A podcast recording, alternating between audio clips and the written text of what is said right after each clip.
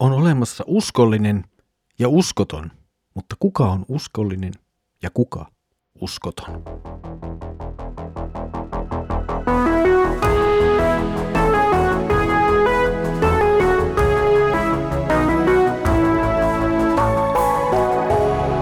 Kirjoitusten pauloissa. Tervetuloa taas mukaan Kirjoitusten pauloissa Raamattu-podcastin pariin. Minä olen Mikko ja katselen teidän kanssanne nyt siis Hosean kirjaa.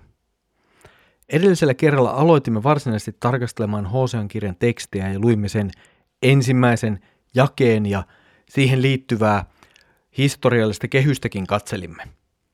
Tänään nyt sitten jatkamme Hosean kirjan ensimmäisen luvun ja noiden ensimmäisten jakeiden parissa – Noissa jakeissa Jumala kutsuu Hosean tekemään jotakin sellaista, mitä ei kovin helposti voisi kuvitella tapahtuvan. Luemme Hosean kirjan ensimmäisen luvun jakeet 2 ja 3. Herra alkoi puhua Hosealle ja sanoi näin, mene ja ota portto vaimoksesi ja ota lapsiksesi ne lapset, jotka hän saa.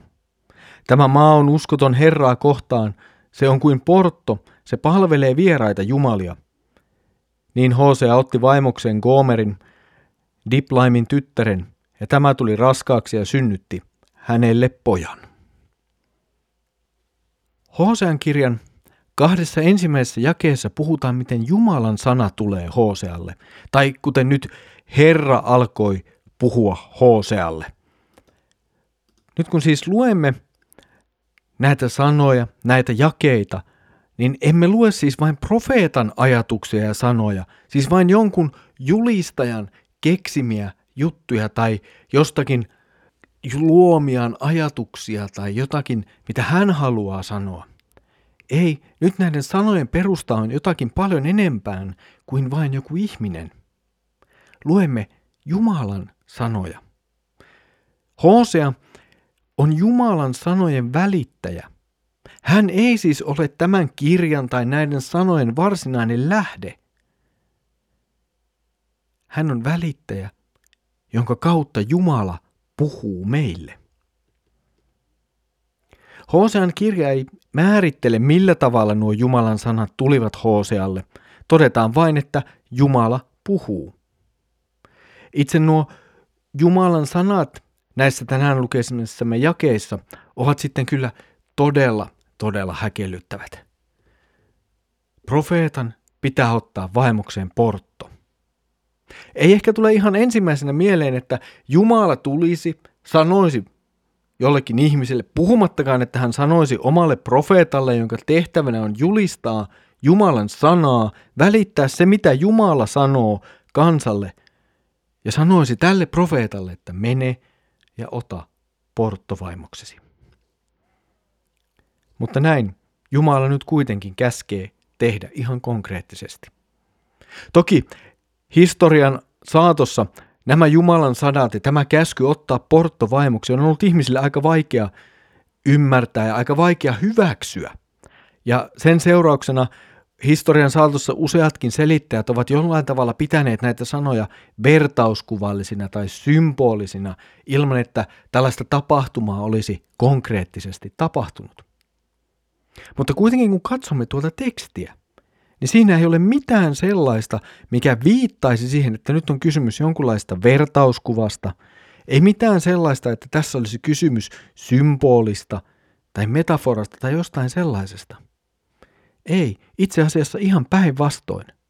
Profeetan teko on hyvin konkreettinen, sillä on konkreettinen viesti ja puhutaan jopa ihmisistä nimeltä, jotka osallistuvat tähän, siis puhutaan profeetasta, Hoseasta ja hänen vaimostaan aivan nimeltä.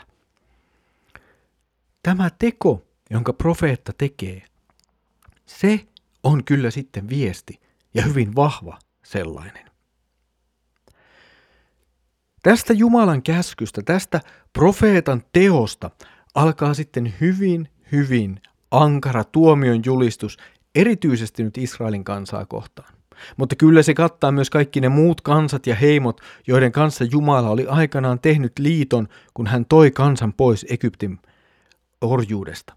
Siis myös esimerkiksi Juudan kansan. Hosean kirjassa Jumala kuvataan aviomiehenä ja kansa taas hänen vaimonaan.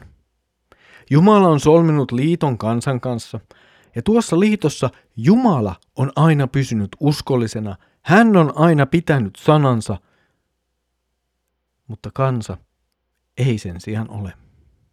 Kun luemme vanhan testamentin historian kirjoitusta, niin huomaamme, että erityisesti Israel, siis pohjoisessa kuningaskunnassa asuneet heimot, elivät pitkän pitkän aikaa epäjumalan palveluksessa. He olivat hyljänneet todellisen ja oikean suhteensa ainoaan todelliseen Jumalaan, joka oli tehnyt liiton heidän kanssaan. Ja nyt tuo aviomies, tuo Jumala, tulee vaatimaan vaimoaan tilille, kansaa tilille tekemisistään. Hoseen kirjan käyttämät ilmaisut ovat, ne ovat aika kovia. Kansan kutsuminen portoksi, prostituoduksi, huoraksi, se on, se on todella julmaa ja vahvaa, voisi sanoa suoraan jopa hävytöntä kieltä. Samalla se kertoo hyvin, kuinka vakavasta asiasta on nyt kysy. Aviollinen uskottomuus, se oli Mooseksen laissa syy kuoleman tuomioon. Nyt Jumala siis syyttää kansaa teoista, jotka ansaitsevat kuoleman tuomion. Kuoleman tuomion Jumalan edessä. Jos voimme ajatella, että aviollinen uskottomuus, se on jotakin kauheaa ja se tuottaa tässä maailmassa paljon kärsimystä meidän perheisiimme, ihmissuhteisimme, ympärillä oleviin ihmisiin, niin kuinka paljon enempää tuottaa kärsimystä ja kuinka paljon kauheampaa onkaan olla uskoton Jumalalle itselle.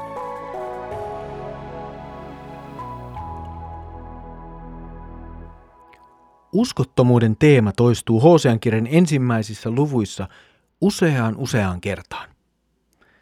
Samalla meille välittyy kuva Jumalasta, joka todella välittää, joka todella rakastaa.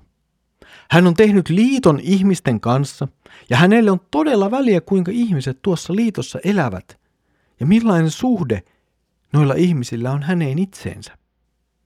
Jumala on kuin kiihkeä nuori aviomies, joka haluaa pitää kiinni vaimostaan, jonka kanssa hän on tehnyt liiton.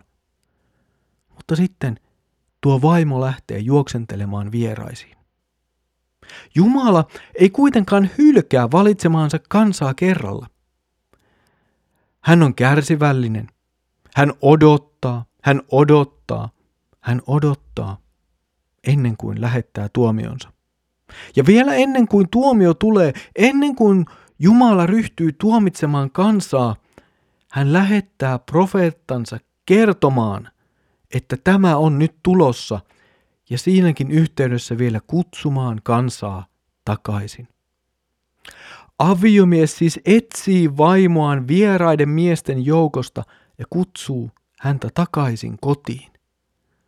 Ja tällainen on Jumala.